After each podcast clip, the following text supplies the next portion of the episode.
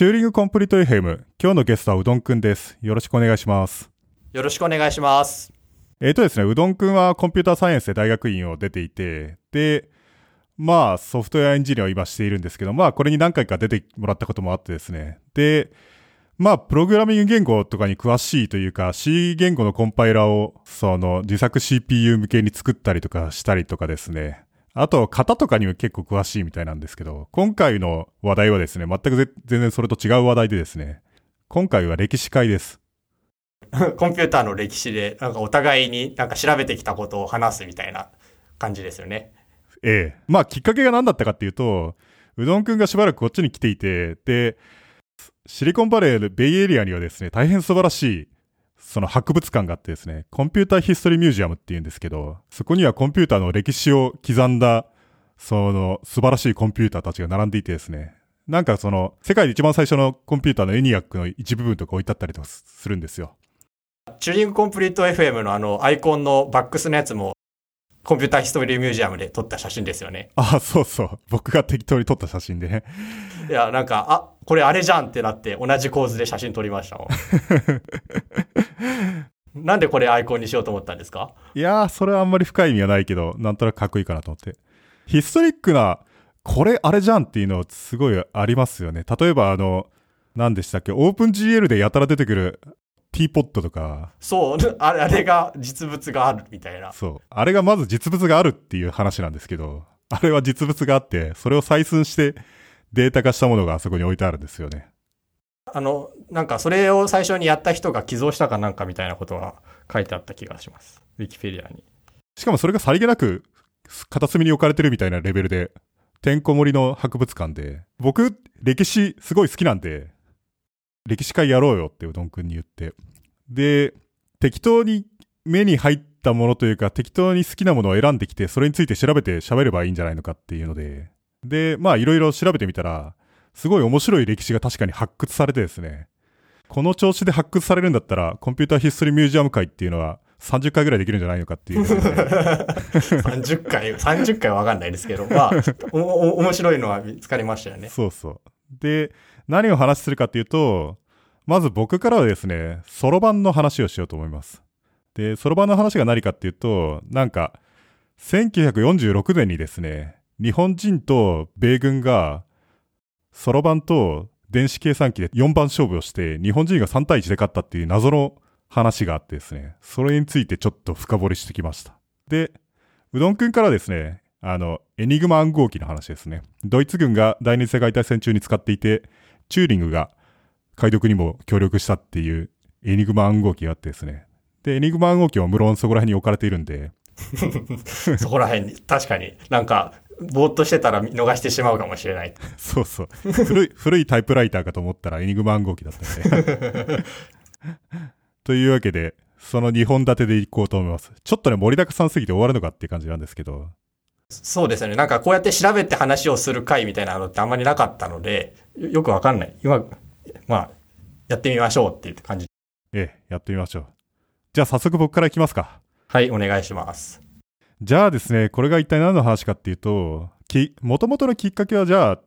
その、うどんくんと話して、で、うどんくんが、えって、そんな、あんまり別に自分歴史とか知らないしって言って、で、僕がその、いやいや、何でも多分面白いと思うから適当に、例えば、入り口の方にある一個のものを取っても面白いと思うんだよね、みたいな話をして、入り口に一番最初のコンピュータヒストリーミュージアムって一応、年代的に置かれているので、一番最初の入り口から入ると、電気がない時代のコンピューターというか計算機が置かれてるんですよね。例えば、そろばんとか、計算尺とか置かれていて、なんか、エジプトかどっかの筆算を簡単にするための数字の書いた表みたいなのもあります。ああ、そうそう。あれも結構感動的なんだけど。で、例えばあのそろばんとか一体何なのか調べてみたら面白いんじゃないのみたいな話をして、で、そろばんとかそういうので適当にググってみたら、なんか変わった記事が見つかってですね、ワイヤードのすごい短い記事なんですけど、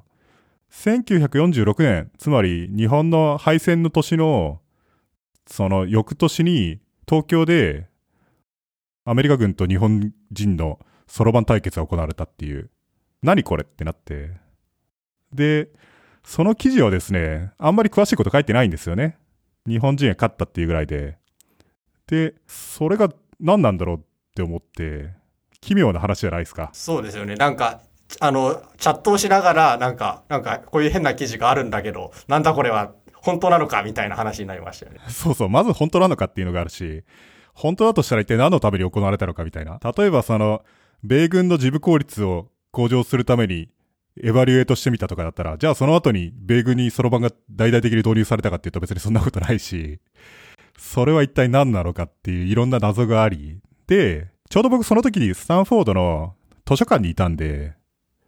勉強してたんですよね。まあ、雑談してるから勉強してないけど。で、スタンフォードの図書館は司書さんがいてですね。で、その司書さんはですね、ライブラリアンがチャットでサービスしてくれるんですよね。で、図書館の端末に、の前に行ってですね、で、チャットウィンドウを開いて、検索を依頼したんですよ。人力検索を。なんかその1946年にそろばん対決を日本人と米軍でやってるって言うんだけど、これについての新聞記事を探しているんだけどって。そしたら、かなり苦戦してですね。っていうか、真っ先に見つけてくれたのは、そのインターネットでワイヤードの記事を見つけてくれたんですけど、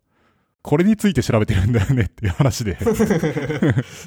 で、いろんな新聞のアーカイブとかを調べてもなかなか出てこなくって、なんかその、あの、師匠さんとのやりとり、古井さんがチャットで実況してくれたんですよね。そうそう。で、なんか、こっちでもネットで調べてみて、なんか、どっかのそろばん教室かどっかのコラムかなんかで、それについてのちっちゃい記事があって、そこでなんか、戦った日本人の名前が判明したので、それを師匠さんに伝えたらどうかみたいなことをいろいろやって。でもね、全然見つかなくて、結局、30分ぐらいは見つかなくても、これはガセネタなんじゃないのかと思い始めた頃に、一個だけ見つけてくれてですね、師匠さんが。それが何かっていうと、ある新聞の小さな記事で、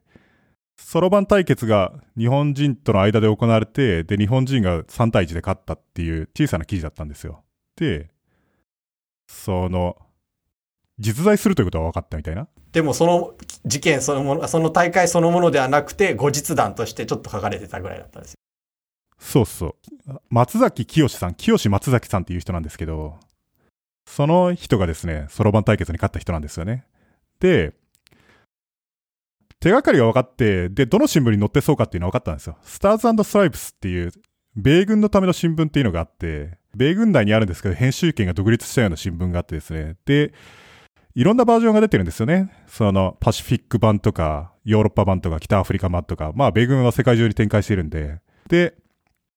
その、スターズストライプスのウェブサイトに行くとですね、ヒストリックなアーカイブは見れるんですよね。で、そっから探そうと思ったら、そしたらなんかパシフィック版に載ってると思うんだけど、パシフィック版は1947年とか、1948年ぐらいしか、からしかないみたいので、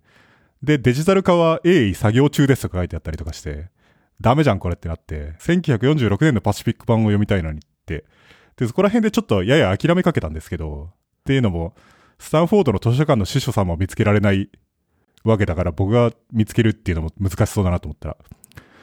そしたら、その、意外なところから新聞のアーカイブが手に入ってっていうのも、アメリカでって結構よくあるサービスが、なんか先祖を探すみたいなサービスがあってですね、昔の家系図を遡ってみるみたいな。例えば、自分の先祖っていうのは1860年にイタリアから来た移民のなんとかっていう人であるみたいな、そういう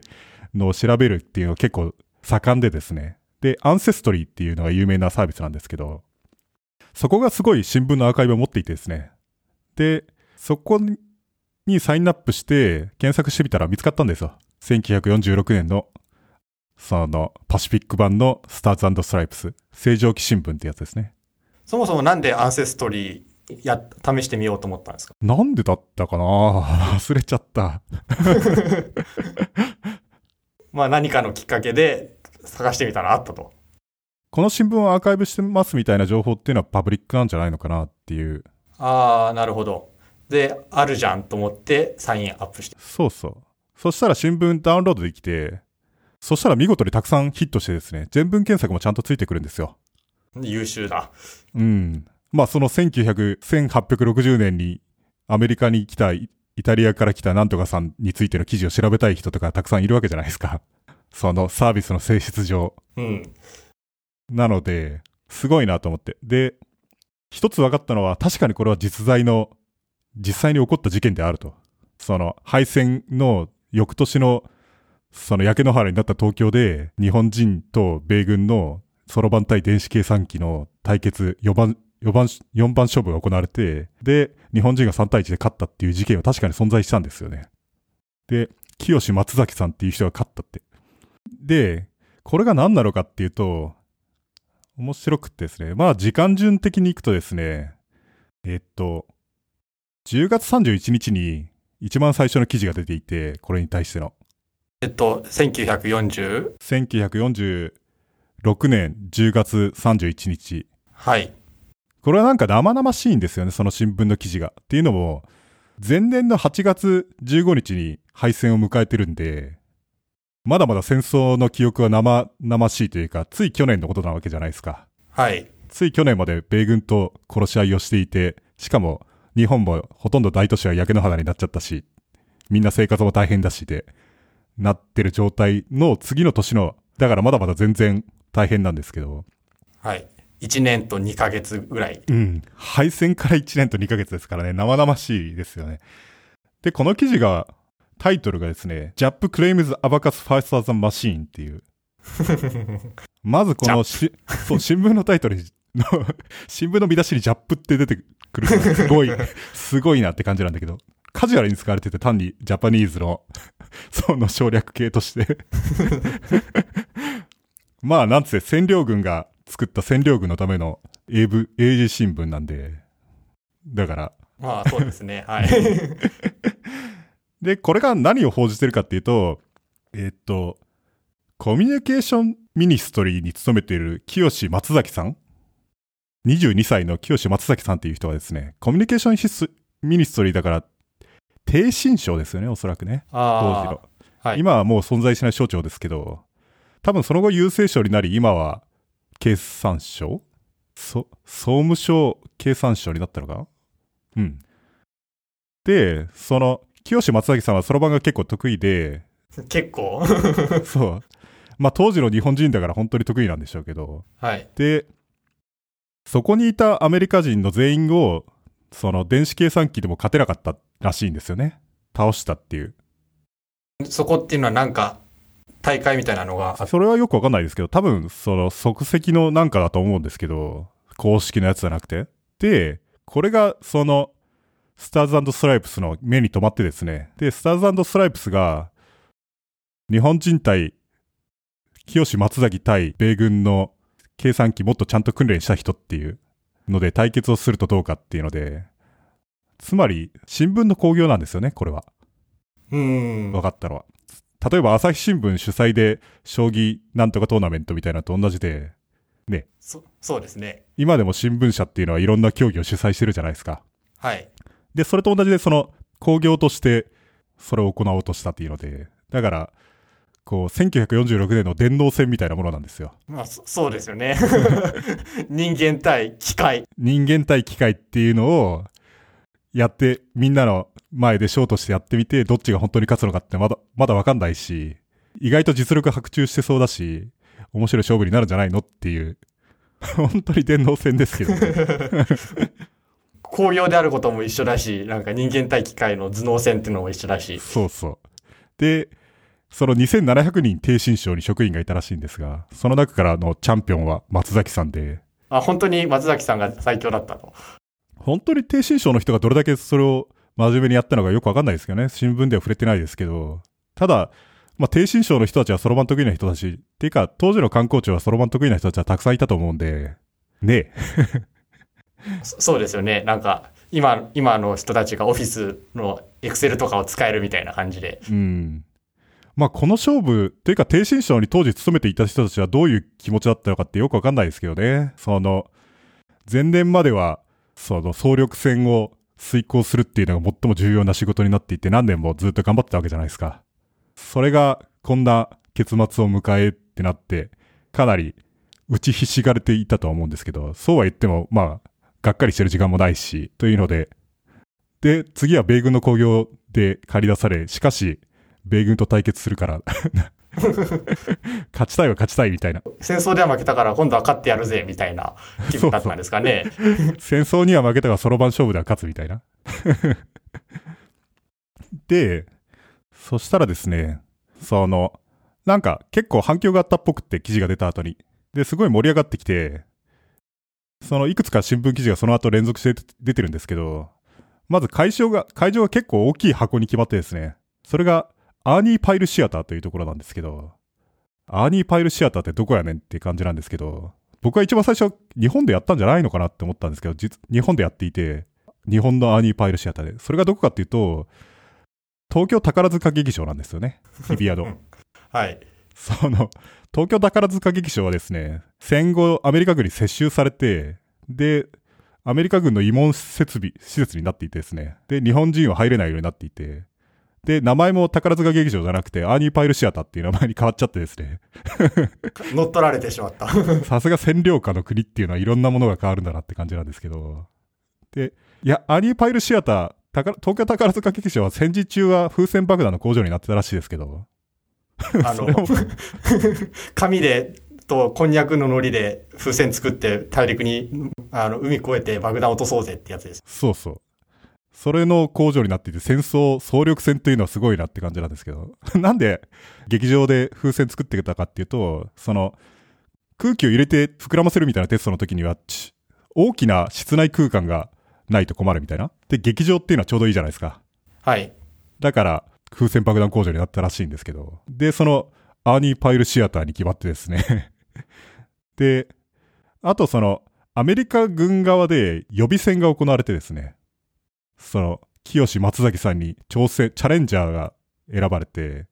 で、二人挑戦者がいてですね、一人は女性の人で、それ経理をやってた人で、もう一人の男の人ももともと経理やってたのかな？とりあえずその、電子計算機を使っている人で、それの人たちで予備選が行われ、で、男の人が勝ったんですね。その名前がですね、プライベートウッドですね。ウッド二等兵ですね。ウッドさんっていう人が。ほう、ウッドさんが勝ったと。ウッドさんが勝ったと。なんか、そ新聞記事によれば、どちらかというと人間の実力を比べるんじゃなくて、計算機の速さを比べるみたいな状態であったっていう話なんですけど。ああ、えっ、と、その頃の計算機ってどんな感じの？ああ、それがね、僕も、この、その特定の計算機っていうのはよくわかってないんですけど、でも、当時の計算機は当然ながらデジタル計算機ではないので、っていうのもね、1946年でちょうどエニアックが発明されたぐらいのレベルで、ポータブルでもないし、米軍すら持ってないみたいな、あれなんで。ただ、当時は手回し計算機みたいなやつは普通にあってですね。で、その、歯車が10回回転すると、次の歯車が1回回転するみたいな感じで、桁上がりを処理するとか、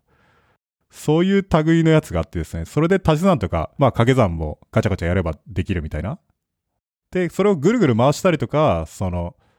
するのが、モータライズドになって、されているものっていうのはどうもあったっぽくって、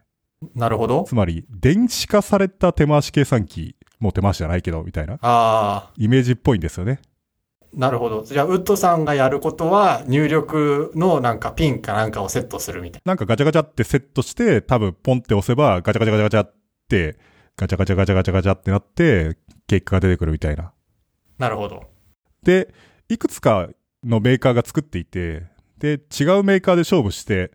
その、モンロー計算機っていうやつが買ったっぽいんですけど、ウッドさんの使っていた。で、で、挑戦者はウッドさんに決まり、で、なんか、その、まあ、新聞、新聞だから面白い記事を書こうと思ってるんですけど、いろんな色が添えられていてですね、例えばその、ソ連の進駐軍のなんか偉い人は、ジャップが勝つだろうと予測したみたいな記事とか載っていたりとか、ソ連軍も、ソ連軍もここに参戦してくるのかみたいな。みみんなが好き勝手に予想して、どっちが勝つかみたいなことを書いてたってことですよね。そうそう。なんか、アメリカの元々の銀行の偉い人だった人っていうのは、その計算機が勝つだろうと予測したみたいな。ああ、なるほど。アバカスは、アバカス、そろばんは、その足し算引き算はかなりいいいい線いけるかもしれないけど、割り算とか掛け算では計算機にかけな勝てないだろうみたいな。ああ、なるほど。でですね、その後の新聞記事にですね、なんか6人のアメリカ兵が勝手に予測するっていう記事が載っていてですね、それはすごい適当な記事なんですけど、顔写真付きで出ていてですね、なかなか面白くって。えっと、6人のアメリカ兵っていうのはそんなに偉くない人たちですか？そう、なんか二等兵とか、そういう人たちで、えーじゃあ、巷の噂みたいな、ちま、疑話表はどうなってるかみたいな話。ただね、なんかなかなか面白くって、例えばジョン・ムーア二等兵はですね、ジャップが勝つだろうって予測していてですね、ジャップって言い方やめるか、日本人が勝つだろうって予測していてですね、なんでかっていうと自分はそろばんのエキスパートが計算してるの見たけども、ものすごく早かったみたいな。だから、ああれは機械計算機でも勝てないだろうみたいな。あ、なるほど。また別の人はなんか自分で機械式計算機を触ったことがあるんだけど、これはすごい早かったから、人間であれに対抗するのは難しいんじゃないのかみたいなことを言ってる人もいたりとかですね。で、結構普通に予測が置かれていて、まあ、みんなの予測としては足し算かけ、足し算と引き算ではそろばんにはなかなか勝てないだろうみたいな。で、難しい計算にだったら勝てるから、トータルでは勝てるんじゃないのかみたいな感じで、で、当日になり、で、スターズストライプっていうのはすごいたくさん問い合わせが来たっぽくて、日本側からも。で、NHK が取材に来てたっぽいんですよね。ほあと、それをフィルムで録画されてるっぽくて、朝今は朝日新聞ニュースとかになってるや、朝日ニュースとかになってるやつなのかな。今は存在しない通信社だと思いますけど、通信社とか録画してるっぽくって、だから探せば多分映像もあると思うんですけど、フィルムとしてね。う。そうですよね。なんか、捨ててなければ。いや、捨てないっしょ。フィルムっていうのは再利用できるものじゃないし、ビデオテープみたいに。だから、一回撮ったフィルムっていうのはずっと置いとけば、そのままになってるはずなんで、うんなんか NHK の奥底の倉庫にあるみたいな。と思うんですよね。で、その当日はですね、満員になった2800人のアーニーパイルシアターでですね、東京宝塚劇場で、ステージの上に松崎さんと、それからウッドさんがですね、その右と左側に座ってですね、で、そのショーが行われたんですよね。そのフィルムが撮影してる中、みんなが詰めかけてる中。で、4番勝負何かっていうと、なんか、一番最初は足し算引き算を6回のセッションに分けてやるみたいな。で、多数決で決めるみたいな。で、2回目は掛け算。3個目は割り算。で、4個目は全部のミックスみたいな。そういう勝負っぽかったんですよ。で、松崎さんは足し算引き算では圧勝し、はい。それはよ予想通りっていうとこれは全くみんなの予想通りで、まあ当然そりゃそうだわって感じなんですけど、そろばんめっちゃ早いんで、1分何秒とかの差をつけて勝ったみたいな。1分の差っていうのが大体は割合としてどれぐらいなんですか？それはわかんないです。あ、それはわからない。うん。フィルムを、フィルムを見ないと。でも1分は結構あります。そうそう。一応その前にオフィシャルが選ばれていてですね、そのスターズストライプスの方で。で、日本人が3人とアメリカ人が3人のオフィシャルが出てるっぽいんですよね。オフィシャルっていうのは？その、判定する人ああ、なるほど。僅差になったりとかしたらね。ただ、1分差だともう誰の目にも明らかだけど。で、2番目の割り算じゃないや、掛け算は、その、2回目は、2回、3回やって、2回はウッドさんがか明らかに勝っていて、で、3回目は微妙なんだけど、その審判の協議の結果、松崎さんが勝ちということになって、あで、割り算はなんと松崎さん勝ったんですよね、そろばんで。三つ目、三つ目の割り算は普通に松崎さん勝ってですね。それは意外なんだけど。で、四つ目のミックスの全部やるやつも松崎さん勝って、で、3対1で日本人がアメリカ軍に勝ったっていう結果にあ、松崎さんすごい。松崎さんすごい。なんかこの新聞、この日の新聞はですね、松崎さんが高々と自分の答えが書かれた紙を高々と上げている写真が出ていてですね、勝ったぞみたいな感じなんですけど、新聞の口調的には松崎さんおめでとうっていう流れなのか、負けてしまった悔しいっていう感じなのか、どっちなんですか？新聞的にはですね、なんつうか友好的ですよ。その、松崎さん勝って、で、それでウッドさんがですね、その、歩み寄って握手を求めて、その、小さいライバルに賛辞を送ったみたいな。微妙にその 人種差別っぽい、あれが含まれているんだけど。別にそういう意識はないんだろうけど、その当時のものとしてはね。まあ、というわけでですね、真相が全部判明したんです。おーすごい。すごいですよね、これは。ちゃんと新聞記事が残ってて、それ辿れるように検索できるようになってるって、いい、いいですよね。うん。しかも、これすごい話じゃないですか？僕は今までそんな話聞いたことなかったし、僕もないです。1946年、焼け野原の東京で日本人対米軍のそろばん4番勝負が行われたって謎ですよね。なんかもうちょっといろんなところのコラムで書かれててもいいぐらいの面白さの話だと思うんで。ちょっとテレビ化してほしいんですよね、僕はこれを。NHK とか絶対情報持ってると思うんで、NHK の30分番組ぐらいにしたら面白いと思うんですけど。そうですよね。なんか、フィルム撮ってるっていう記録が残ってるんだから、NHK のなんか偉い人を探してくださいっていう。ね松崎さんはさすがにご存命なのかよくわからないですけど、当時22歳なんで、うん今生きてらっしゃったら相当の高齢ですけど、でもないわけじゃないと思いますけど、ね、前にドキュメンタリーになったとかだったら検索で見つかってもいいだろうから、なんか、前に映像、映像がテレビで放送されたみたいなこともなさそうですもんね。ないと思いますね、多分。当時の日本人の日本語の新聞はカバーしてたと思うんですけどね、取材に来てたっぽいから。ただアーカイブが見つからなくって、ちゃんとした日本の図書館に行けばあるのかもしれないですけどね。マイクロフィルムでね。あー、なるほど。つうわけで、いきなりすごいものが発掘できたから、僕は結構満足したんですけど、そうですよね。なんか、そもそもこれ、ワイヤードの記事に目をつけて調べてみようっていうのの、なんか嗅覚の強さというか、引きの強さがよくわからないんですけど、すごいなと思って。ねえ、いきなり誰も聞いたことのない話が発掘してくるっていう、うん。面白いなと思って。いや、面白いですね。そう。これはね、受け売りじゃない情報、一時情報、一時情報というか二次情報ですけど、孫引きじゃない話ですね。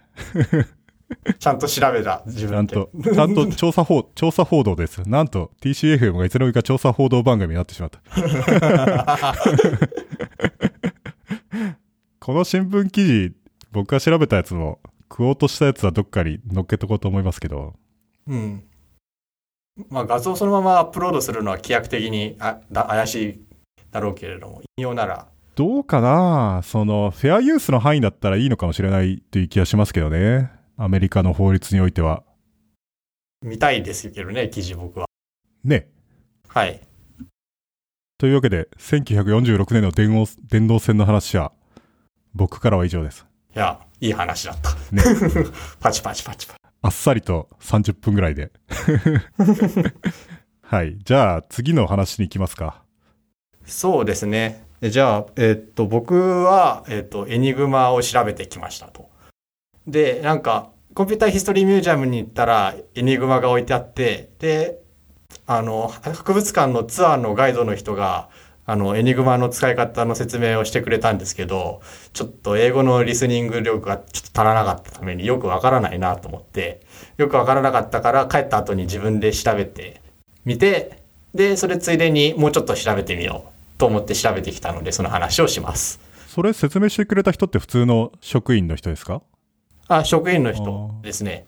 おじいちゃんがたまに説明してるやつがあると思うんですけど、あ、おじいちゃんでしたね。おじいちゃんで、それは、はいそのおじいちゃんはさすがに現役の頃に使ってたっていうおじいちゃんじゃないと思いますけど、現役の頃に使ってたっていうおじいちゃんが説明してくれるパターンがあるんですよね。ボランティアの人だと思いますけど。へえ。僕はなんか。すげえなと思ったのは、コンピューターヒストリーミュージアムで、曜日によってなんですけど、ある日に行くと、その、すごい古い PDP なんとかとか置いてあって、で、世界で最初のコンピューターミュージックとかを流してくれるんですよね。おじいちゃんが。で、そのおじいちゃんっていうのはその当時の MIT の学生で、みたいな。で、そのコンピューター実際に使っていて、みたいな。へえ。で、その、まず、パンチカードからプログラムをロードしますみたいなので、バタバタバタバタってロードさせて、で、なんかその間に、その、インストラクションセットの説明とかしてくれるんですよ。で、これは CPU のクロックがどれぐらいだから、何ヘルツの音を出すにはディレイをどれぐらい入れて、うんぬんみたいなのが、おじいちゃんがすごい説明してくれて、本当に自自分でいじってた人たちの話っていうことですね。めっちゃ詳しいんですよ、当たり前です。で、なんかその機械のインストラクションセットのマニュアルの本とか見せてくれたりとかして、おじいちゃんかっけーってなるんですよね。こういう人になりたいわってなる。そうなんですよ。だから、おすすめですよね、あれはね。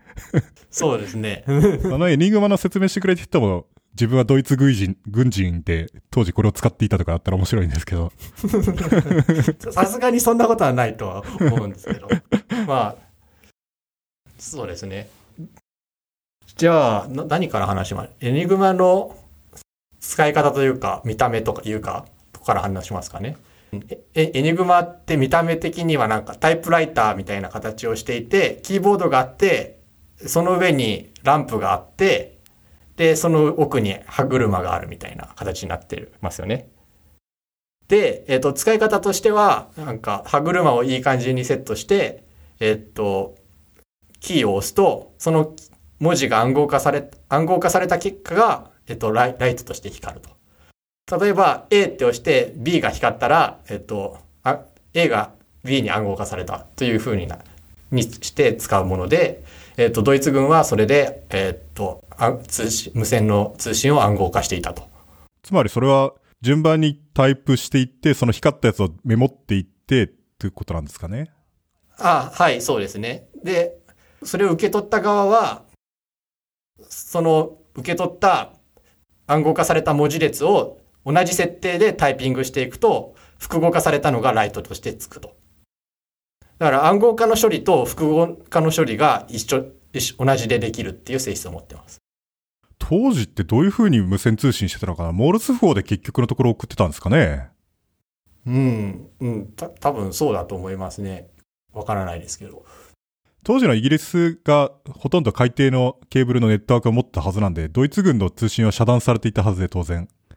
あと、イギリスは戦争中は暗号化されたメッセージとか全部捨てるっていうことをやったはずなんで。えっと、あ、イギリスの通信網を通ったやつでってことですか？ええまあ、筒抜けなんで。うん。で、じゃあ、どう暗号化されてるかっていう話になると、えっと、歯車が3つあるんですけど、えっと、それぞれが、なんか、文字をシャッフルするみたいな、えっと、内部配線になってるんですね。えっと、A, A っていうボタンを押すと、えっと、A のそこから回路ができるんですけど、その電流は、えっと、まず1個目の歯車に入って、まあ、ローターっていうんですけど、そこでなんか違う文字の、えっと、ところに、えっと、移ると。で、それを3つ、3つのローターに、えっと、で、シャッフルを受けて、で、端まで行くと、端でまた、シャッフルするっていう壁があって、リフレクターっていうんですけど、それで、えっ、ー、と、暗号化されて、また、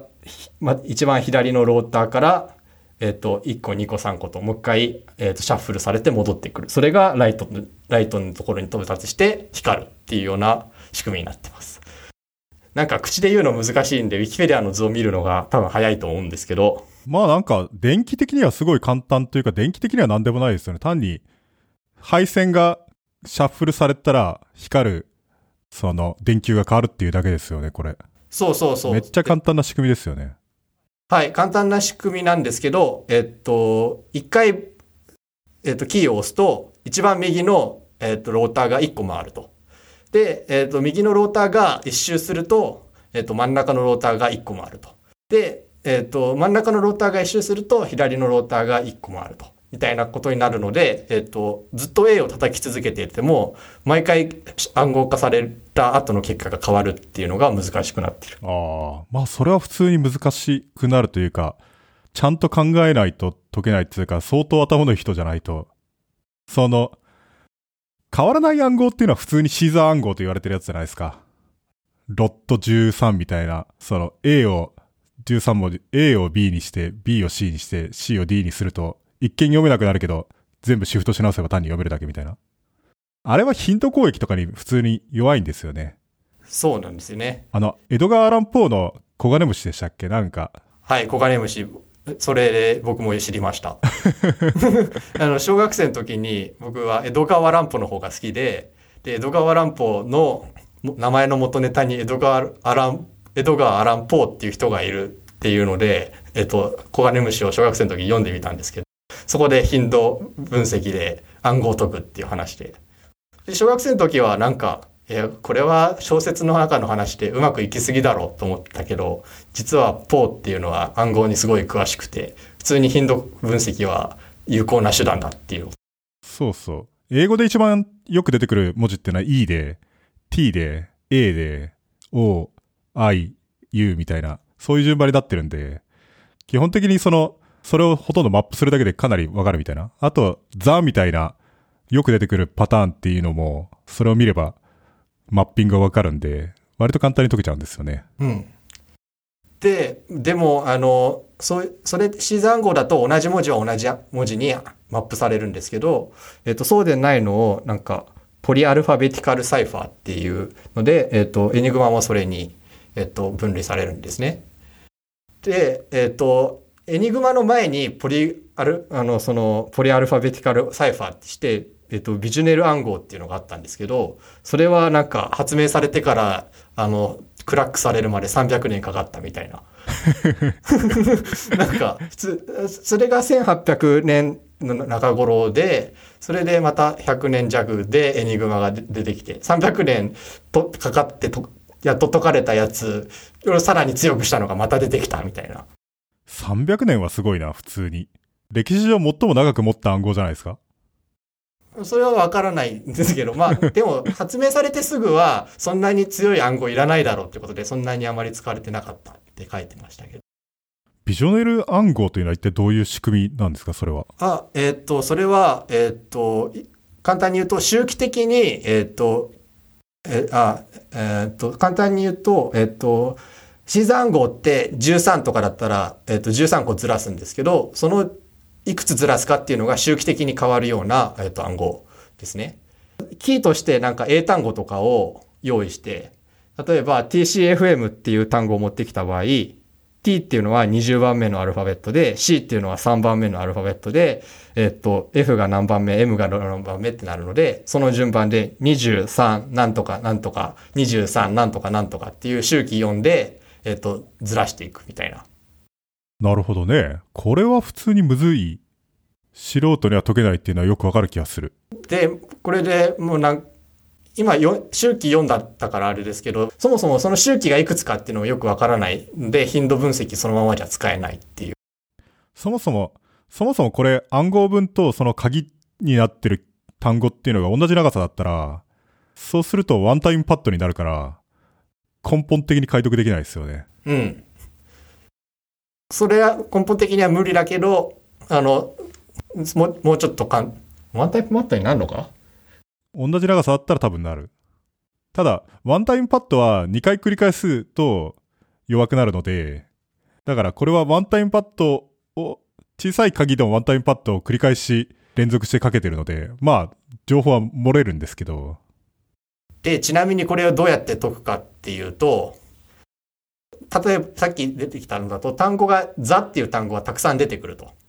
で、長い文章だったら、えっ、ー、と、ザっていう単語であって、えっ、ー、と、えっ、ー、と、なんだ、モッド取った時に、インデックス、あ、インデックスのモッドを取った時に、同じになるような部分にある2つの座があって、えっ、と、それが同じように暗号化されてるみたいな部分を見つけるんですよ。なるほどね。なんかわかる気がする。すると、えっ、と、同じ、そことそこ、えー、そこの差が例えば20個離れてたとすると、キーの長さっていうのは20の約数になると。すると、例えば4か5かなみたいなところで、えっ、と、モッド5でその文章をばら、えっ、と、ばらして、モッド1のところの頻度分析、モッド2のところの頻度分析っていうようなことをすると解ける。わかります。なんでわかるかっていうと、僕、スタンフォードの暗号の授業でワンタイムパッドを同じ鍵のワンタイム、同じ鍵のワンタイムパッド10回適用したものがありますみたいな。これから元の文章、鍵を構築してくださいみたいな。そうすると、その解読もできますっていうので、僕なんかやったことあります。ワンタイムパッドの、ワンタイムパッド本当に解読できるんだと思って、結構感動しましたね。まあ、コンピューターの話だから、てか、ワンタイムパッドが何かを一応説明しとくと、その、情報を暗号化するために何をやるかっていうと、鍵が必要なわけですけど、その鍵を知ってる人以外は解読できないが、鍵を知っていれば解読できるっていう状態にしたいんで、鍵が必要なんですけど、鍵と暗号化するデータの量っていうのを同じ長さにしておけば、そうすると絶対に解読できない暗号になるんですよね。で、これはパーフェクトシークレシーってちゃんとなんか理論があってですね、何かっていうと、えっと、厳密に言うとっていうか、厳密にあんまり、厳密じゃないですけど、適当な説明ですけど、まあ直感的にはですね、暗号化した結果の、そのビット列っていうものがあり、それが、その、すべて等しい頻度で現れうるのであれば、推測不可能であるみたいな。だから、ある暗号、ある元の平文に対して、どんな形の暗号文にでもなり得るんだったら、そうすると暗号文見ても、その、もともとどんな平文でもそれになり得るので、同じ確率で。なのでどうしようもないっていうので、で、その、あの、ワンタイムパッドとかだと、全くランダムなデータを用意しといて、それと XOR とかすると、ランダムなデータになり、それは元々の同じ長さのやつを知ってない限りは解読できないみたいな風になるんで、ちゃんと鍵を使い捨てにすれば。ただ2回それを適用しちゃうとですね、同じワンタイムパッドの鍵を XOR した暗号文 A と同じやつを別のやつ、平文に適用した暗号文 B っていうのがあると、A と B を XOR するとですね、鍵というのは打ち消されて消えちゃうんで、元の平文同士を XOR した結果になるんで、ああ、そうするとかなりわかるみたいな。なるほど。確かに。うん。つうわけで、まあでもそういうコンピューターがない時代の暗号ですからね。そうですね。その、電、電気はあるけど、無線通信とかもあるけど、デジタルコンピューターはないっていう。そう。で、それの、あの、なんだ、ビジュネル暗号との、その、解読の仕方を考えた人は、バベッジっていう人なんですけど、バベッジって世界で初めてのコンピューターのを設計した人なんですよね。コンピューターヒストリーミュージアムにバベッジの開発期間置かれてませんでしたっけ？えっと、なんか、あると思って行ったらなくて、調べたら2年前ぐらいにどっかの別の博物館に移動されてしまって、今はないっていう。あのでっかいやつね。見見れなかったんでわかんないですけど。なんかあるんですよ。超巨大な歯車式の巨大ピタゴラ装置みたいなやつがあるんですよ。なんか、バベッジは設計をしたがお金がなくて、えそれを実際に作ることはできなかったと。でも、なんか、それが90年代ぐらいになって、設計図で作ってみようっていうのがあって、それで作られたのが、復元では、復もともとがなかったから復元ではないんですけど、それを作ったのがかつてはあったらしいですね。バベッジって1800年代に生きた人ですか？はい。その時代であの巨大な歯車式の機械を作るっていうのはむちゃくちゃコストかかると思いますよ。あの、1900年代半ばぐらいまでは普通に手回し計算機とか歯車式のやつが使われていたわけですけど、それですら、その当時の人の初任給より高いみたいな普通にそういう時代なので、その工業が随分進んだ時代においても、ましては1800年代にってなると、そうですね。ちなみにバベッジの教え子にエイダがいるんですよね。お A だっていうと、すごい。あの、す世界初のプログラマーっていうのが、あエイダの師匠がバベッジだった。で、それの関係で最初のプログラマーとして言われたみたいな。でも A だは、コンピューター持ってなかったわけでしょ？コンピューターなないですからね。まあ、だ、だから、バベッジのその開催期間を、のは、で、プログラムかどうかちょっとさわか覚えてないんですけど、かなん、に近い何かの設計され、もしできたらこれが動くっていうプログラムを書いたみたいな話じゃないですか。すごいですね。うん。な、な、なんだっけ？えっと、ビジョネル暗号はいいとして、はい。あ、で、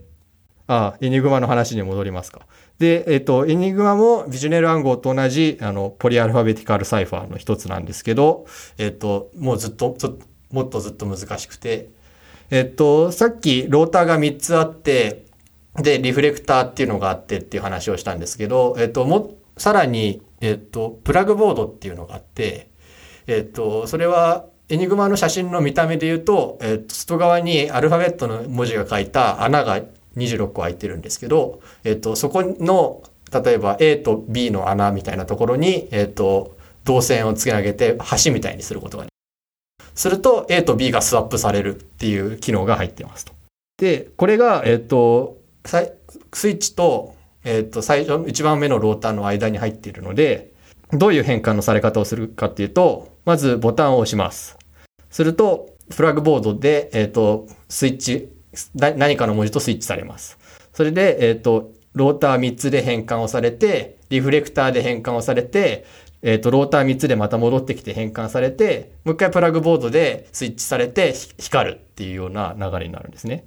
これってエニグマにおける鍵っていうのは何になるんですか？えっと、鍵っていうのは、えっと、まず、えっと、ローターが3つあるんですけど、一番一般的なのだと、ローターは5個ある。全部で5個あるんですけど、そのから3つ適当に選んで、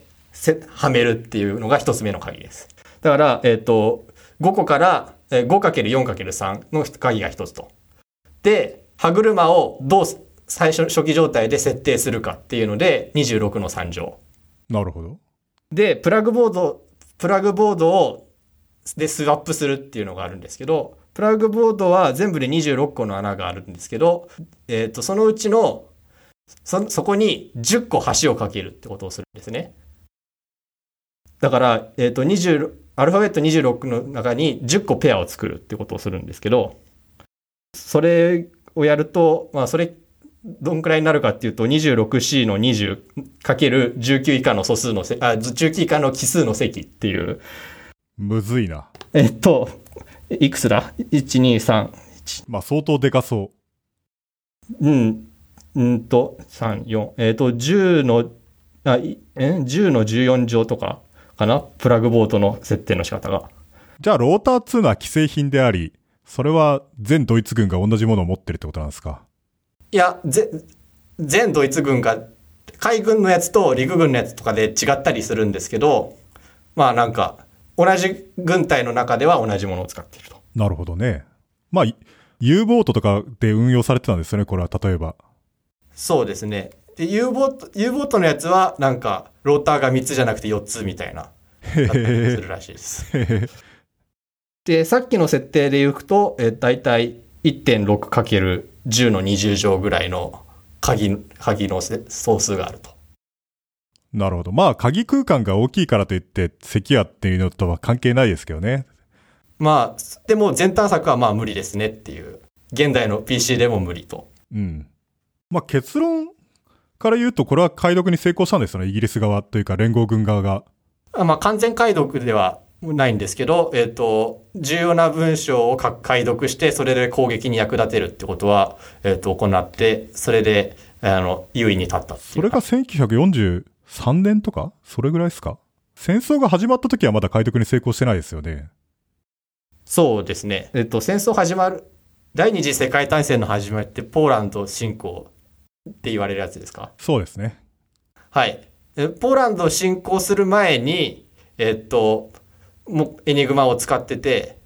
で、ポーランドが侵攻される前に、ポーランド人の数学者の人が頑張ってエニグマのえっ、ー、と、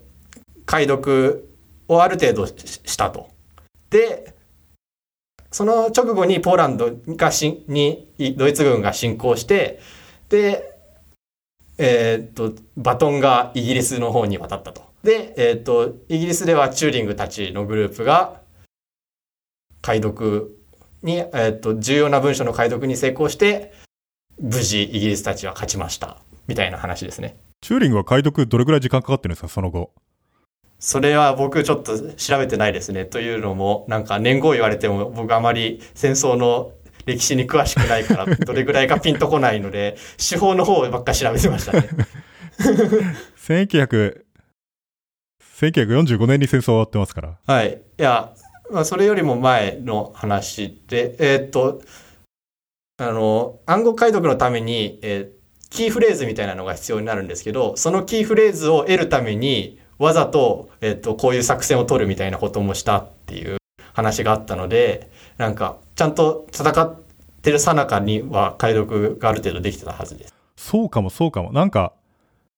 イギリスを爆撃とかしてたじゃないですか。一番最初はその、飛行機とか航空機を使って、都洋攻撃をしてたんですけど、あの時にすでに暗号解読に成功してたような気がする。そういう意味では。それは何年ぐらいかわからない。それは1943年とかなのかな多分。その後、ドイツ軍はイギリス侵攻を諦めてソ連との泥沼戦争に踏み込んでいくんですけど、そういえばその情報とかもソ連に供給、供与されたのかなそれともわかんないですね。それはわかんないですね。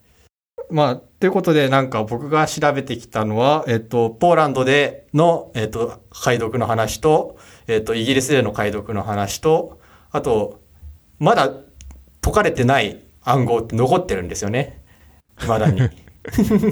で、あの、あの、分散コンピューティングで、あの、CPU パワーをみんなで供給して解こうぜっていうプロジェクトがあるので、で、未だに解こうと頑張ってる人たちがいるっていう話と。それが解かれたらビットコインがもらえるみたいな、そういうブロックチェーンにすれば、みんな。あ、もうすでにありますね。なんか、グリッドコインっていうらしいんですけど、なんか、えー、っと、使ってるのは、ボインクっていう、なんかオープンソースのそういう分散コンピューティングでなんか解こうぜみたいな、えー、っと、やつで、そのグリッドコインっていうのは、そういう自然計算のとか、自然、あそういう科学の発展に関係するような計算をさせることでお金が、コインが得られるっていうシステムの仮想コインらしくて、の、なんか、エニグマのそれ分散コンピューティングで解こうっていうのは、 Enigma at Home っていう、あの、プロジェクトなんですけど、プロジェクトの、えっと、貢献者ランキングを見ると、1位の人は、の所属を見ると、その Gridcoin って書いてある。そうか、みんな考えるのがすごいな。その、ポーランド人がエニグマ暗号を解読しようとしたっていうのはすごいよくわかりますけどね。切実に必要性を感じてたと思うんですよね。っていうのも、露骨に、ね、チェコのズデーデン地方を併合し、オーストリアを併合し、まあ、オーストリアはもともとドイツ、ドイツ圏ではあるけど、で、チェチェコもスロバキアも併合され、明らかにやばい状態になっていて、しかも、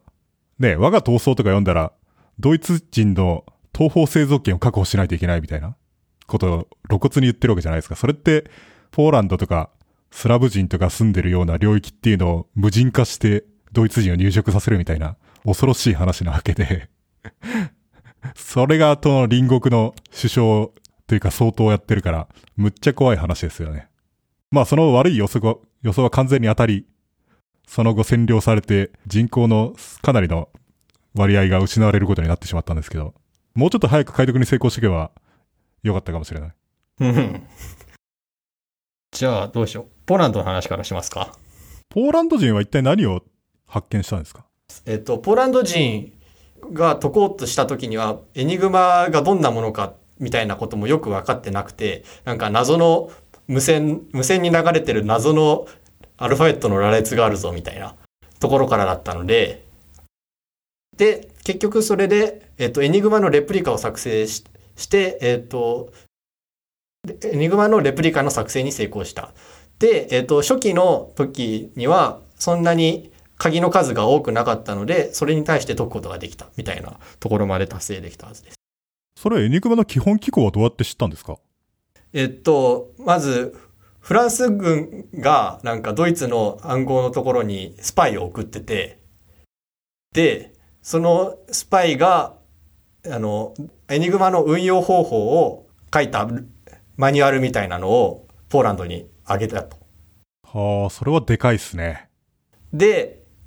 エニグマって軍のものだけじゃなくて民間用のものもあったらしいんですけど、その民間用のものも持ってたと。え、それは実物を？マニュアルを？あ、じ、実物を。あ、実物を持っていた。じゃあ、その、ローターが回転してみたいな基本的なメカニズムっていうのは知っていたってことなんですか？知っていた。でも、あの、軍用のものとは内部配線が絶対違うので、軍用のもののレプリカを作ることはできない。なるほどね。だから、どういうふうに暗号化されるかは分かっているが、えっと、で、あと、謎のメッセージの羅列を傍受することはできるけれども、えっと、それはどうやって、あの、実際のマシンは持っていなかったと。そこから、えっと、ドイツの軍用の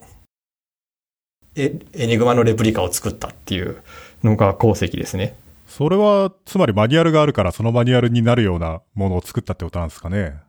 うんと、マニュアルには何が書いてあるかっていうと、メッセージをどうやって送るかっていう、使い方の話書いてるので、なんか、か今日の鍵はこれですみたいなのも、えっ、と、後々手に入ったらしいんですが、そういうのなしの状態で、だからつまりオペレーター向けのマニュアルしかなかった。で、それからレプリカを作ったそうなんですよ。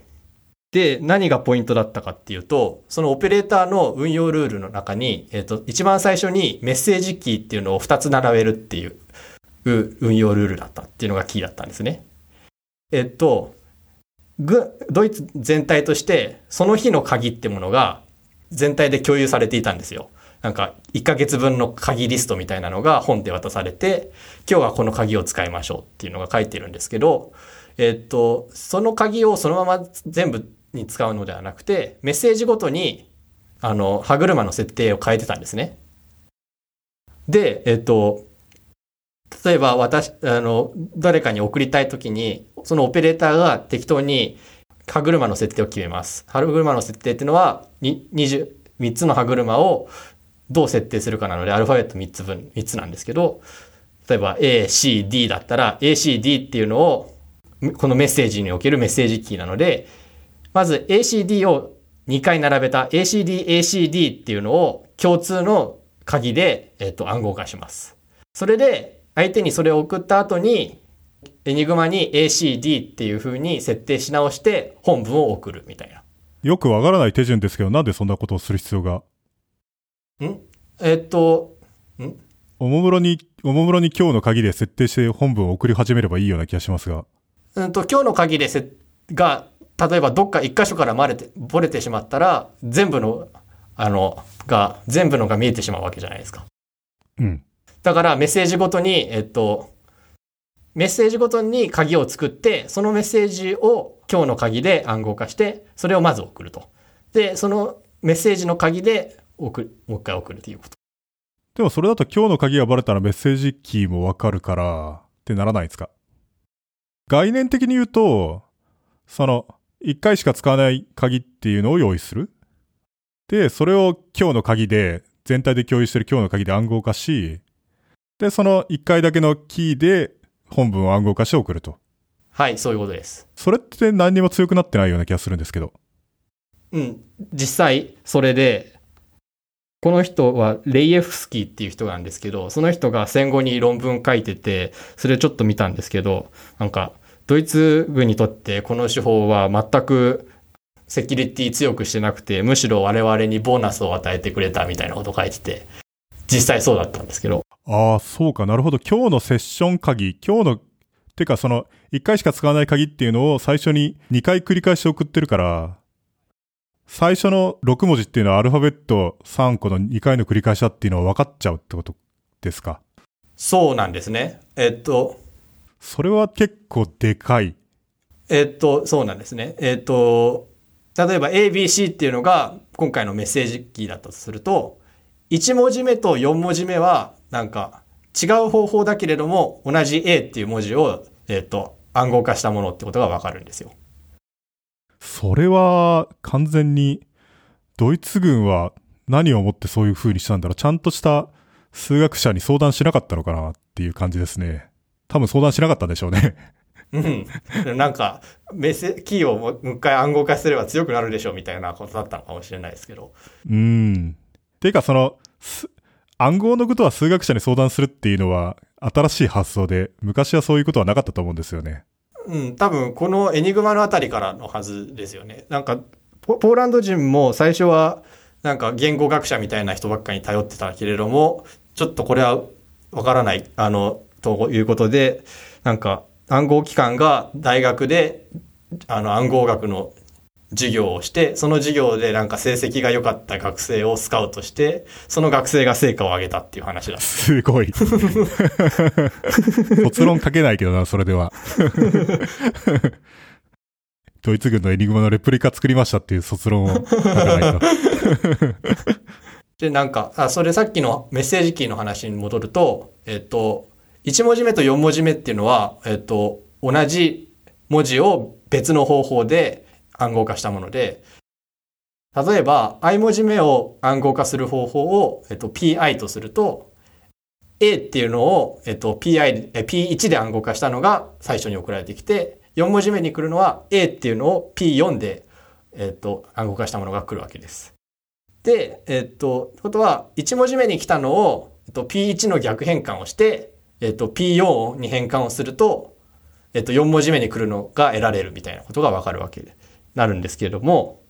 えっと、ここで肝になるのは、エニグマの逆変換って順変換と一緒だよねっていうことで、これによって何がわかるかっていうと、P1、P4 それぞれはわからないけど、P1 と P4 を合成した変換っていうものが、えっと、もろわかりになってるっていうなるほど。なんかわかるような気もするけど、逆変換が順変換と同じなのか。そうか、そうか。単に回路がクローズしてるだけだから、ん？同じになるのか。直感同じになりそうな気がするけど、いや、それは、同じになる。あの、そういうふうな、そういうふうに設計、暗号化と複合化が一緒なので、つまり同じ色状態に設定して暗号文を入力すると元の文章になる。はい。っていう話なので、えっと、そのメッセージキーがどう暗号化されてるかを見ることによって、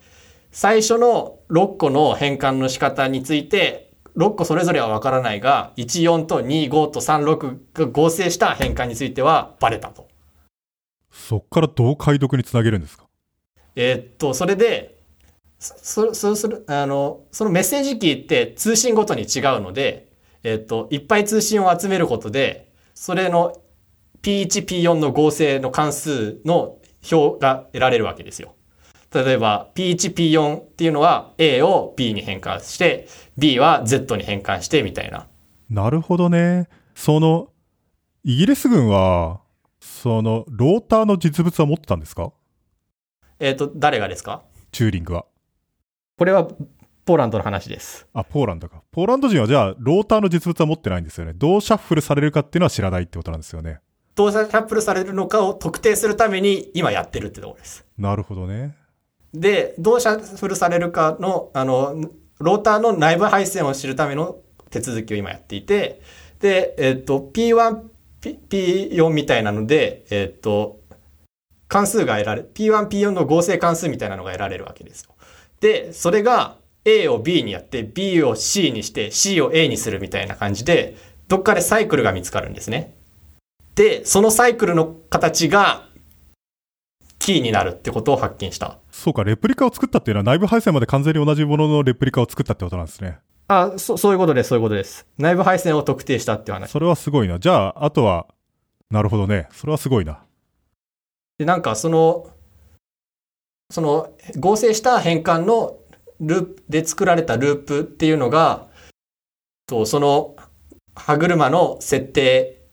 の表す指紋みたいな役割をして、例えば、えーっと、P1、P4 を合成した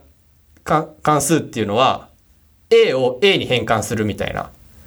ことになったとするじゃないですか。すると、えっと、P1、P4 を合成した関数が A を A に変換するっていうことを考えた場合に、えっと、P1 それ自体っていうのは A をそれ自身に変換することはできないんですよ。というのは、エニグマには、えっと、文字を自分自身には変換しないっていう性質があるので、それって、本質的な制限なんですかね？えっと、本質的な制限です。つまり A っていうタイプ、A ってタイプしたら A が光ることは絶対にないってことなんですか？そうなんですよ。それだけですでにかなり弱い気もしますけどね。それは結構、あの、効いてくるやつなので、弱点、大きな弱点の一つであると思います。ですよね。はい。それは面白いな。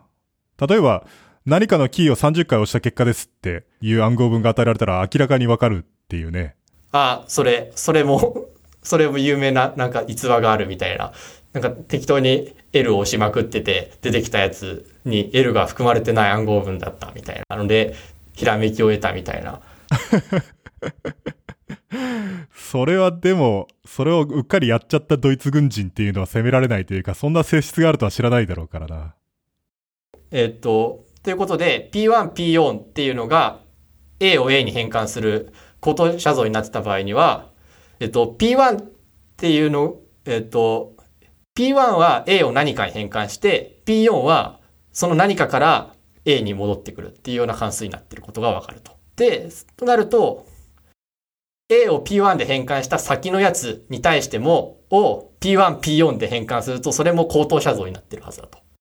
ということで、P1、P4 の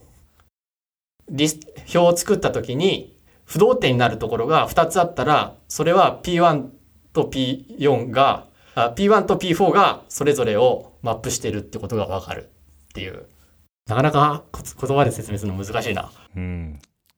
これ全く理解できる気がしないですね、その、時間の中で。いや別に、これはうどんくんがどうっていうんじゃなくて単に、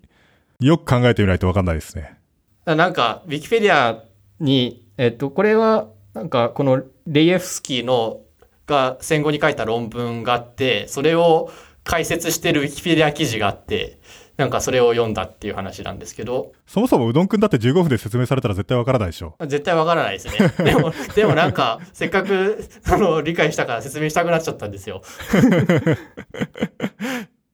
あとなんか、日本語で、なんか、プロ、えーとプログラマーのための数学みたいな勉強会がかつてあったらしいんですけど、それで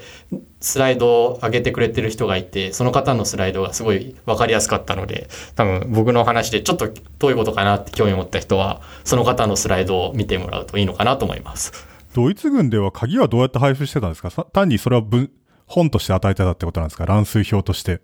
ら乱数表みたいな感じで、今日の、今日の鍵はこれですっていうのがあって、そこには、このローターとこのローターとこのローターをこの順番ではめて、プラグボードはここにこれを挿して、みたいな。じゃあイギリス軍が例えば U ボートを露獲したりとかしたら、暗号表が回収できるってことですか？回収されそうになるから、沈む前に燃やせみたいなルールがあったらしい。じゃあイギリス軍はさすがにそれの回収には成功してない？あの、全くしてないかどうかわかんないんですけど、それだったら解決しちゃうので、多分そんなことはないと思います。まあそうですね。それが手に入ってレプリカがあれば普通に何の苦労もない。チューリングは有名に、あの、その話では有名になってなかった。じゃあドイツ軍人は命をかけてでも暗号表を焼くっていうことをやっていたっていう。そうか。なんか、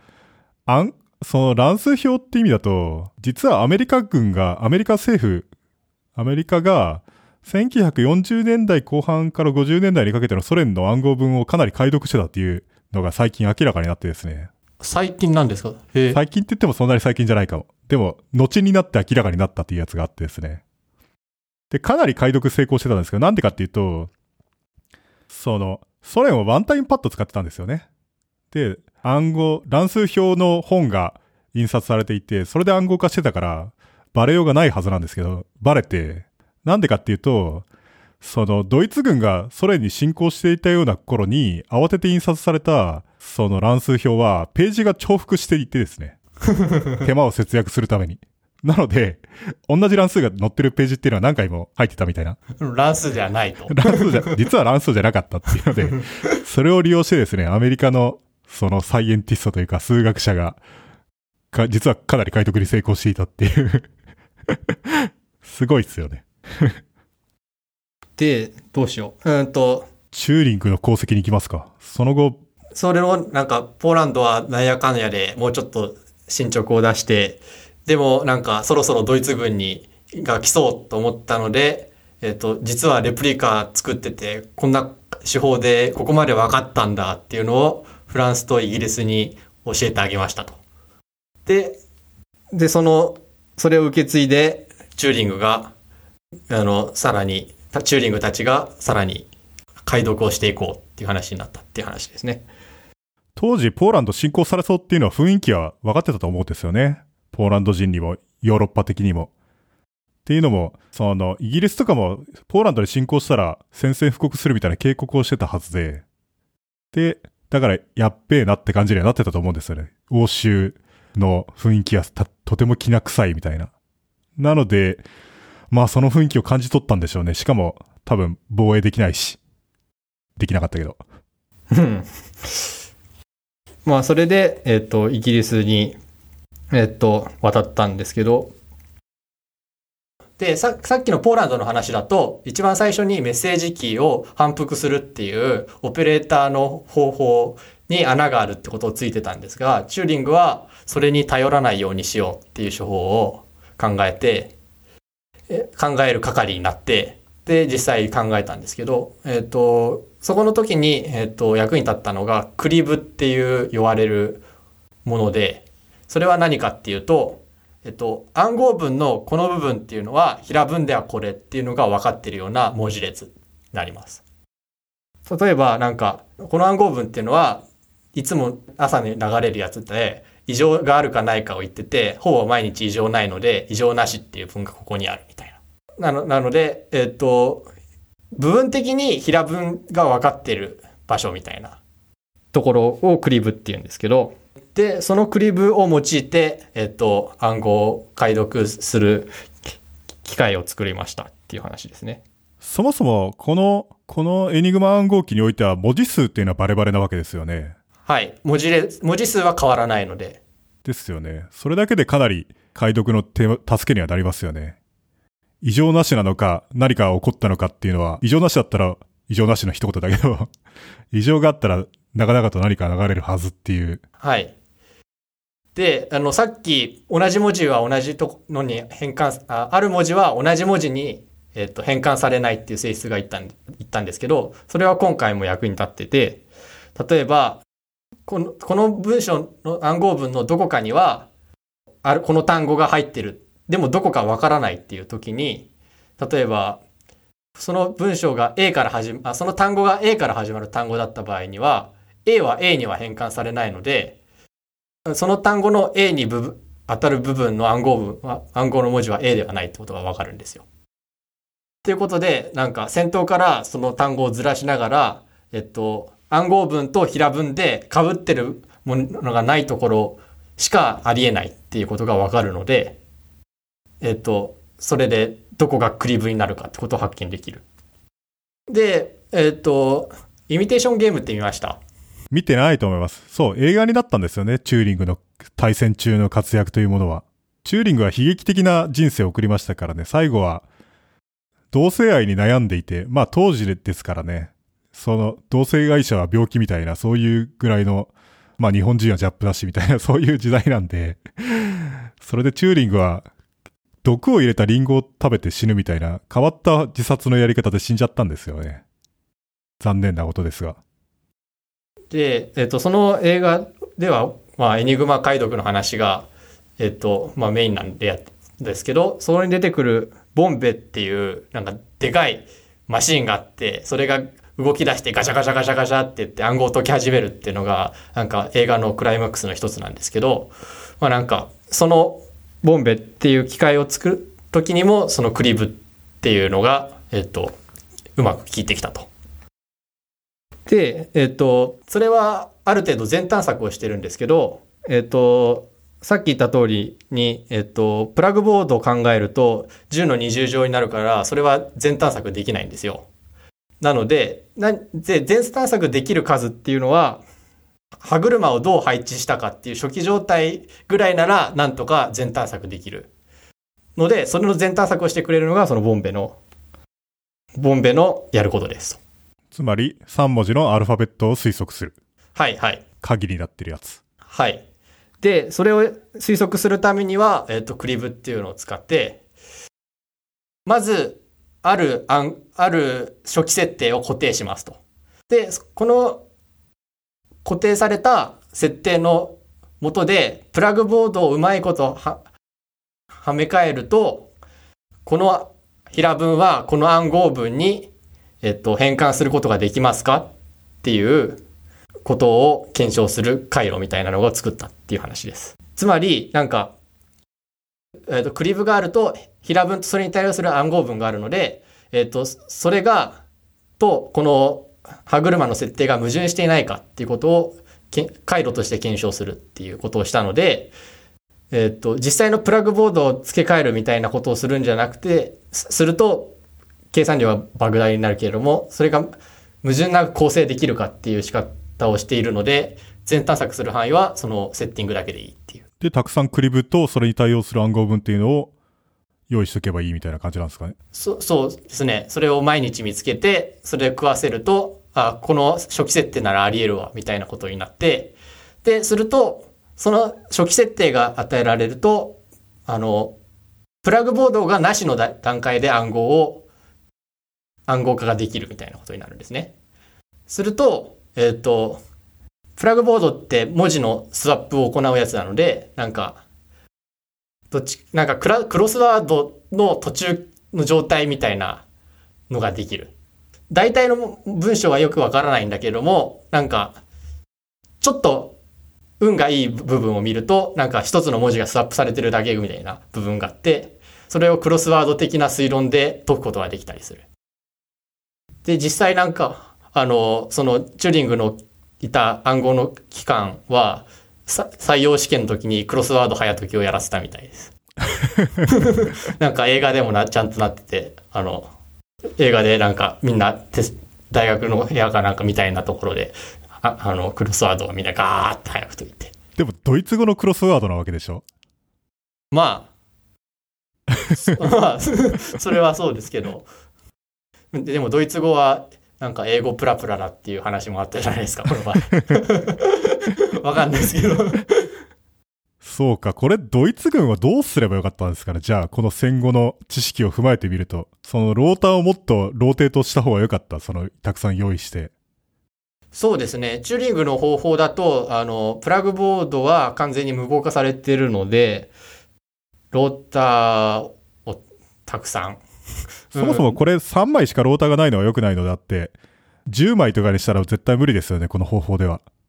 うん。でもそうすると大量生産が難しくなってっていう、いろいろなのがあるんだと思う。イギリス軍にバレるよりはマシだと思いますよ。まあ、そそんな、バレると思ってなかった。チューリングみたいなのがいるとは思ってなかったみたいなところなんでしょうね。まあ、10枚ローターにしたらまたチューリングが新たな手法で解こうとするかもしれないですけどね。うん。僕なんかちょっと、これで考えてみたんですけど、イギリス軍の暗号通信の解読というのはドイツ軍は何をやってたんだろうと思ったんですけど、なんか知ってます？いやー、わかんないですね。そもそもそういう試みがあったのかどうかすら聞いたことはないんですけど、てか、んドイツの時、その時の資料って残ってるんですかね？なんか、に、勝ったふ方の国はちゃんと残してる感じがするんですけど、日本の黒塗りみたいな、教科書みたいな感じで、なんかドイツのやつは処分されたりしてないんですかねとはいえ人がいればね、戦死してない限りは。で、僕ちょっと考えてみたんですけど、多分、ドイツ軍は、イギリスはそのドイツ軍ほどに無線に依存してなかったと思うんですよね。っていうのも、当時の海底ケーブルというのはほとんどイギリスが持っていて、なので大西洋越えとか太平洋越えとか、例えばシンガポールに通信するにしても、その、当時イギリスの植民地であったインドとか、あと、希望法越えのケーブルとかもあったはずなんで、海底ケーブルを、同軸の。それを、その有線でやってたと思うんですよね。多分、暗号通信っていうのも。だから、暗号化されてるのかどうかすら知らないですけど。だから、ドイツ軍はメッセージを入手する、暗号化されたメッセージを入手するっていうのは結構困難だったんじゃないかって気がするんですよね。船舶無線みたいなやつは入れられるでしょうけど。ああ、まあ、そもそも通信網も全部イギリスが掌握してるみたいなもんだから、もう解読する暗号すら手に入れられないみたいな。うん。逆にドイツ軍はそれを持ってなかった頃こそ全てをなるべく無線でやっていて、それにより大量の暗号文が得られるようになったっていう時代背景が多分あるんじゃないかなという気がするんですが、ああ、なるほど。日本軍だって無線通信で暗号文を送っていて、アメリカ軍に紫暗号が解読されたりとかしてるわけじゃないですか。うん。それで山本五十六が殺されてしまったと。そうそう、山本五十六がラバウル上空で撃墜されたのは、山本五十六がそこに来るっていうのはアメリカ軍が事前に知っていたからであり、それは暗号解読に成功していたからであり、日本軍はアメリカ軍が暗号解読に成功してるとは知らなかったんですよね。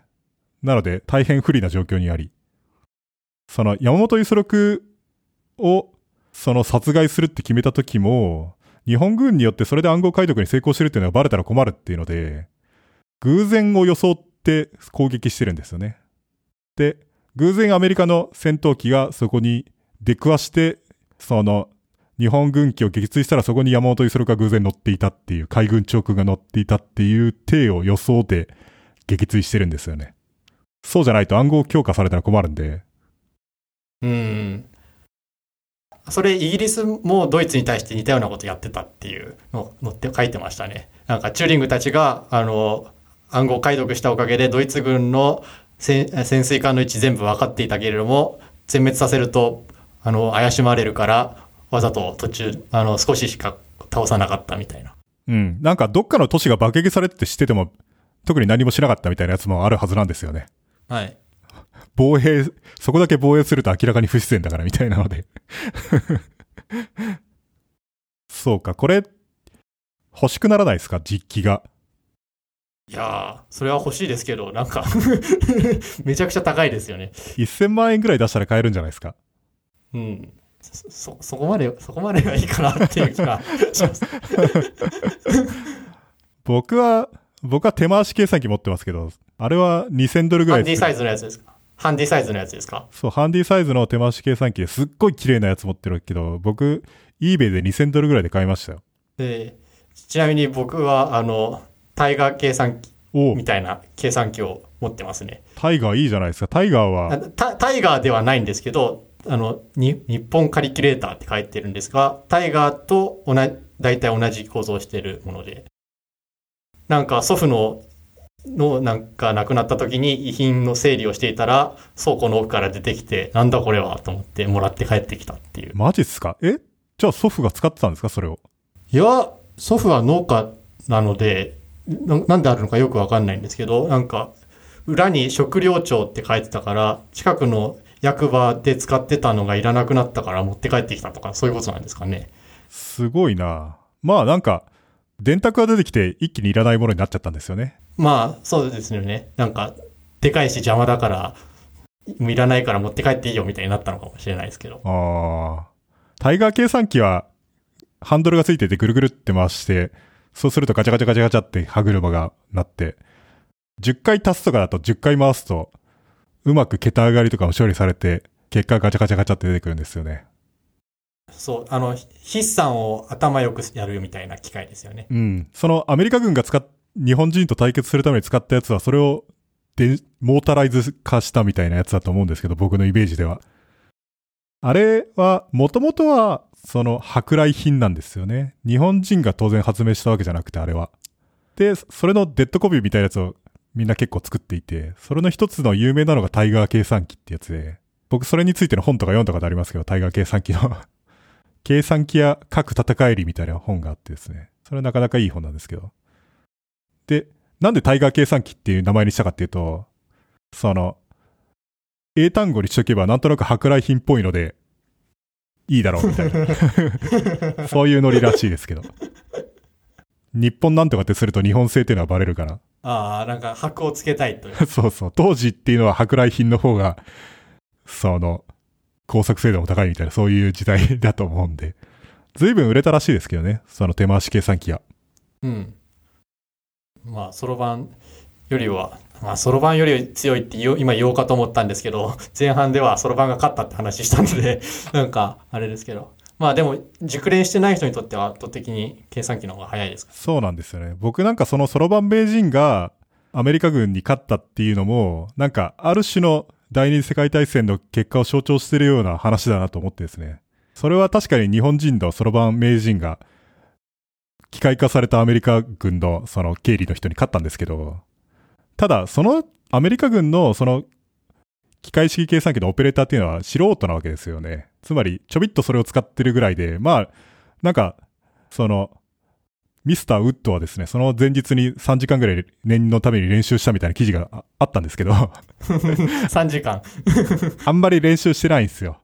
うん。なんだけど、そろばん名人と結構いい勝負ができてるわけじゃないですか。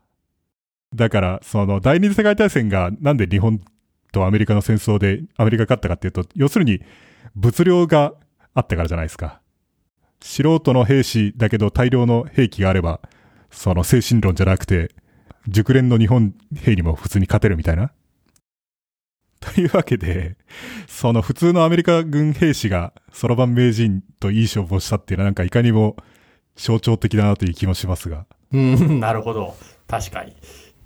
そうなると別に手放しでそろばん勝ったからすごいってわけじゃないなあっていう気も。まあ、松崎さんはすごいですけど。松崎さんはすごい。すごい。当時の低身長の人たちがどういう風に盛り上がったのかとか知りたいですよね。そうですね。なんか松崎さんはみんなにおめでとうって言ってもらえたのか、なんか変なイベントに参加してるやつってなってたのか。どうなんでしょうね。なんかその、将棋の電脳戦みたいなやつから想像してみるとどうなんだろう。みんな、みんな低身長内ではそれはそろばん勝つに決まってるよって思ってたのかなわかんないですね。映像とかに残ってたら応援団がいたかどうかみたいなとかわかるかもしれないですけど。日本人がどれだけその、アーニーパイルシアター、東京のその劇場に入ってたかわかんないですけどね。米軍の慰問のためのショーなんで。あとはいえ、ある程度日本人応援団がいた方が盛り上がると思いますけどね。あ。うん。やっぱりドキュドキュメンタリーの映像化をしてもらうしかない。そうそう。ドキュメンタリー、ちょっとお願いしますよ、テレビ局さんって感じですね。俺は、30分番組のネタとしてはいいと思うんですけどね。うん。で、どうしますか、うん、じゃあ最後になんか、現代の解読の話していいですか？どうぞどうぞ。あで、で、チューリングがどんどん解読をして、結局戦争分かって終わりましたってなったんですが、えっと、未だにと解けてない暗号文っていうのは残ってて、えっと、それはどうしてかっていうと、例えば、ある一日において送信された暗号がほとんどなかったみたいな時には、他の暗号文と同じの、同じメッセージ、同じキーを使ってるからみたいな統計的な手法とかが使えなかったり、あとは戦争の後期になってくると、ローターが4つのエニグマが出てきたりして、えっ、と、難しくなってしまって解けないたりするっていうのが残って、で、えっ、と、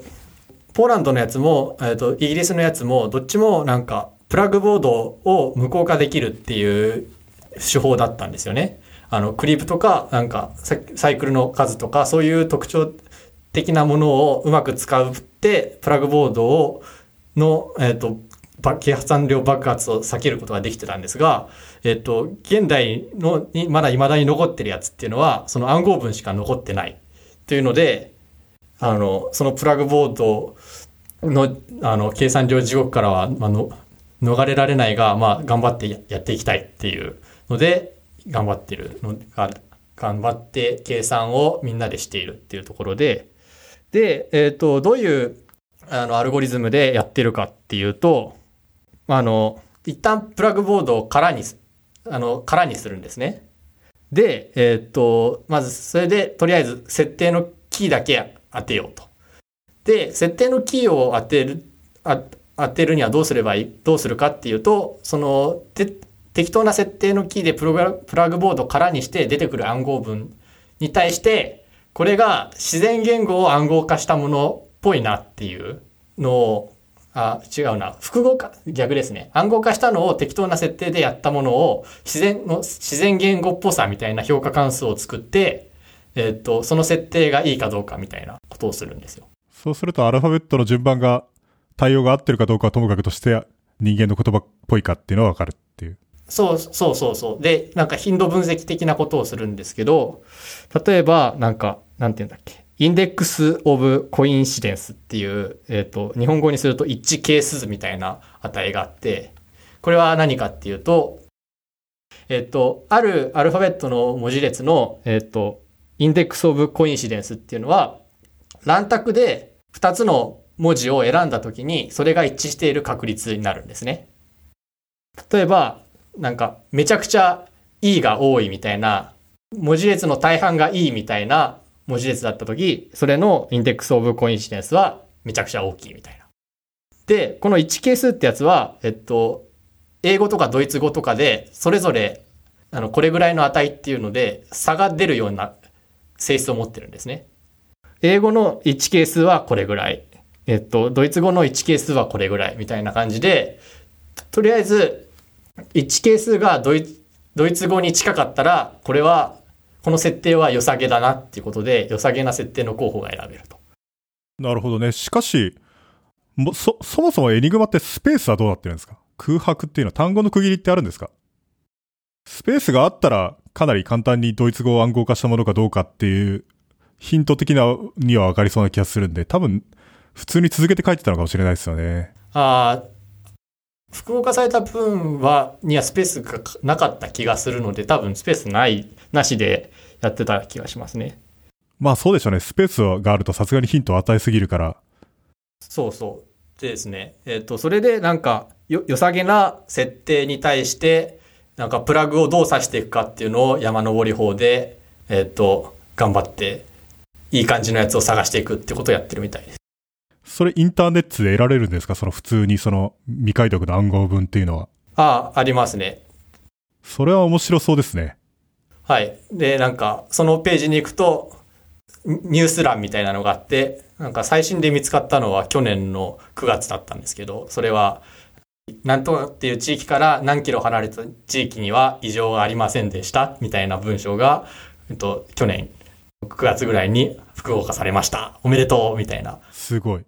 それ仮に、ベルリンは陥落したが相当は南米に脱出したみたいな文章が出てきたらどう、どうするんですかね？知られざる秘密。そうそう。大変なことになっちゃいますよ。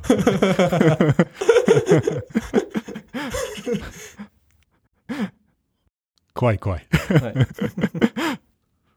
まあ、あとなんかその N グラムみたいなので自然言語っぽさみたいなし指標に使ってたりしして未だに改良を重ねてるみたいな去年に書かれた論文があったのでそれをちょっと読んでみたって感じなんですけどすごいですね。そのエニグマ趣味者が結構たくさん世の中にはいるもんなんですね。そうですねなんか僕がその読んだ読んだ論文はなんかノルウェーのフロードさんっていうのがフローデさんっていう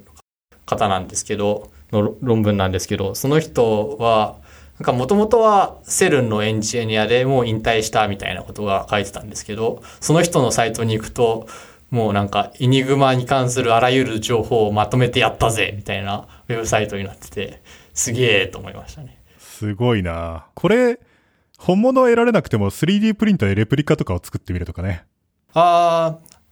あります。ああの、僕、エニグマの調べてた時になんかどう動いてるのか見たいなと思って YouTube で探してたら、なんかアメリカかどっかの小学生の男の子が、なんか学校の自由研究で、なんか段ボールかなんかで作って、それを動画にしてあげて、できましたっていうのをやってて、ほのぼのして、でもすごいなと思いました。それはいいな小学生がドイツ軍の暗号デバイス制作か。いやーこの、この、どなんか、エニグマの暗号って、いくらクラックしても怒られないセキュリティなので、なんか、楽しいですよね。しかもね、現代的な暗号じゃないんでね、解読できちゃうんですよね。そうですね。その、例えば素因数分、大きな素数の2つの素因数分解とかに成功するみたいな、そういうものに基づいてないんで、激しくシャッフルされてるが、割と機械的メカニズムによってなされているので、穴があるっつう。うん。なんか問題として、なんか、挑み、挑む価値、挑むので適切なレベルみたいなところが楽しくて、その魅力に惹かれる人がたくさん集まってるっていう感じがありますね。うどんくん的には楽しかったですか？いや、楽しかったですね。なんか、多分、ルイさんに調べてみ、み、見てやろうって言われなかったら、なんか、エニグマの使い方よくわかんなかったけど、から、後で調べようと思って、その後で調べるっていうのがいつまでも来ないみたいな ことになってたと思うんで、なんか、いい機会に調べてよかったなと思いますね。じゃあ資料を紹介しておきますか。はい。あえっと、まあ、僕が読んだのは、まあ、ウィキペディアのエニグマの記事と、あと、エニグマの、えっと、暗号解析をした、え暗号の解析の歴史歴史みたいな記事があって、あとは、サイモン・シンっていう人の暗号解読っていう本も良かったです。あの本はめっちゃ面白いです。そう、めっちゃ面白いですね。めちゃくちゃ面白い。エニグマは一章に入ってるだけぐらいなんですけど、いろんな古今東西の暗号解読に関する、あの、面白い逸話から、ちゃんと理論的な解説明まで載ってるみたいな感じ。日本軍のも出てきますよね。日本軍っていうか、日本軍に対抗したアメリカ軍の暗号とかも出てくるし。そう。あと、なんか、アメリカではネイティブアメリカンの、あの、難解な言語を暗号にしてて、それで日本人は分かんなかったみたいな。わかんないっすよね。その、英語で喋ってくれたらわかるけど、インディアのどっかの部族の言語とかは、日本にそもそもそんなことを研究した人、聞いたことがある人もわからないみたいな。なんかアメリカの国内のあの暗号解読部門の人にも、にとりあえずや聞かせてみようと思ったが、その人たちも解けなかったっていう。そもそもなんか、おしゃべ喋ってる声を、あの、文字、文字としてなんか書き下すみたいなのも難しくて、どっから手つければいいかわからないレベルだ。そもそも単語が、単語がわからないみたいになっちゃうから。すうん、そう、あの、あ、とりあえずメモって後で考えようにもメモれないみたいな。そう、サイモン・シンっていう人は定評ある作者の人ですよね。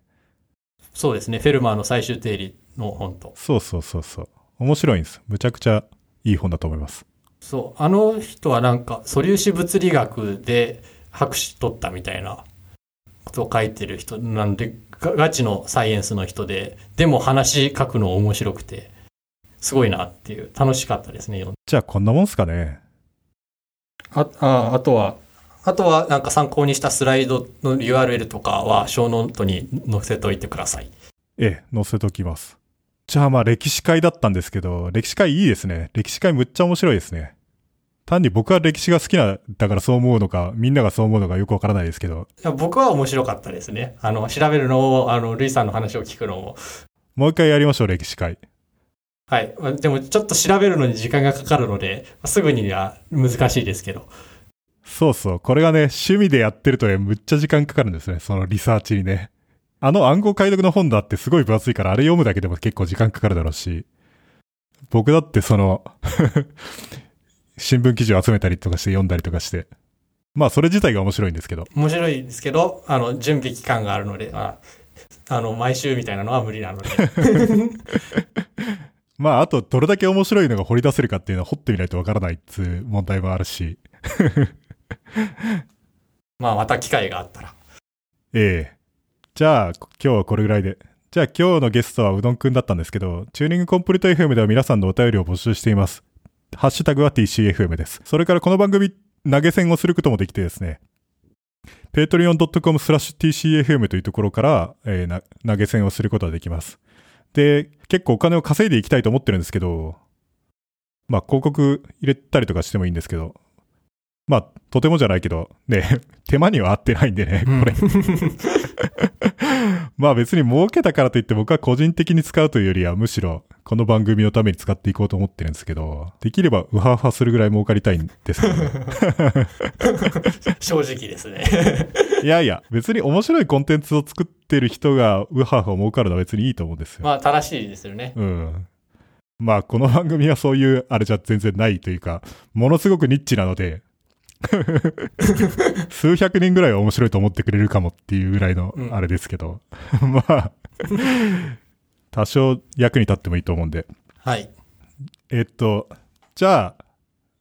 今日のゲストはうどんくんでした。ありがとうございました。ありがとうございました。